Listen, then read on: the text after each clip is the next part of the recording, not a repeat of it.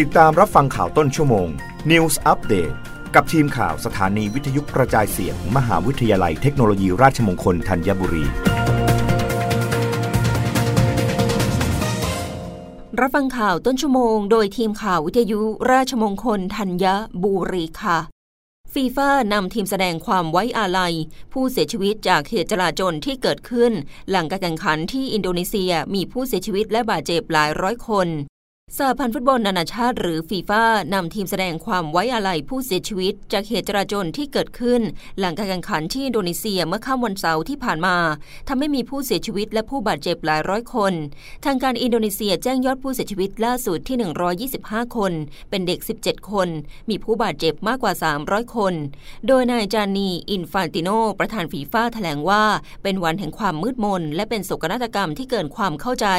ขอแสดงความเสียใจอย่างยิ่งกับญาติมิตรของผู้เสียชีวิตจากโศกนาฏกรรมดังกล่าว ฟีฟ่าและชุมชนฟุตบอลโลกขอเป็นกำลังใจให้ผู้ได้รับผลกระทบ ประชาชนชาวอินโดนีเซีย โดยสมาพันธ์ฟุตบอลเอเชีย หรือ AFC สมาคมฟุตบอลอินโดนีเซีย และลีกฟุตบอลอินโดนีเซีย ด้านลาลิก้าลีกฟุตบอลระดับสูงสุดของสเปนแถลงว่า สงบนิ่งไว้อาลัยหนึ่งนาทีในการแข่งขัน 5 นัดของวันอาทิตย์และวันจันทร์ และอีก 10 นัดในสัปดาห์ถัดไป ขณะที่สโมสรฟุตบอลระดับพรีเมียร์ลีกของอังกฤษพากันทวีตแสดงความไว้อาลัยและให้กำลังใจด้านนายกิลังวิทยาประมานา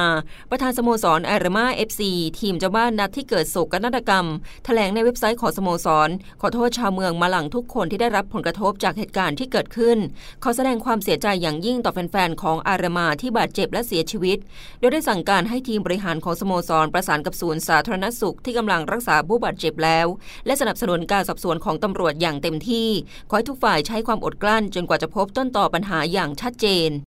รับฟังข่าวครั้งต่อไปได้ในต้นชั่วโมงหน้า กับทีมข่าววิทยุราชมงคลธัญบุรีค่ะ รับฟังข่าวต้นชั่วโมง News อัปเดตครั้งต่อไป กับทีมข่าวสถานีวิทยุกระจายเสียง มหาวิทยาลัยเทคโนโลยีราชมงคลธัญบุรี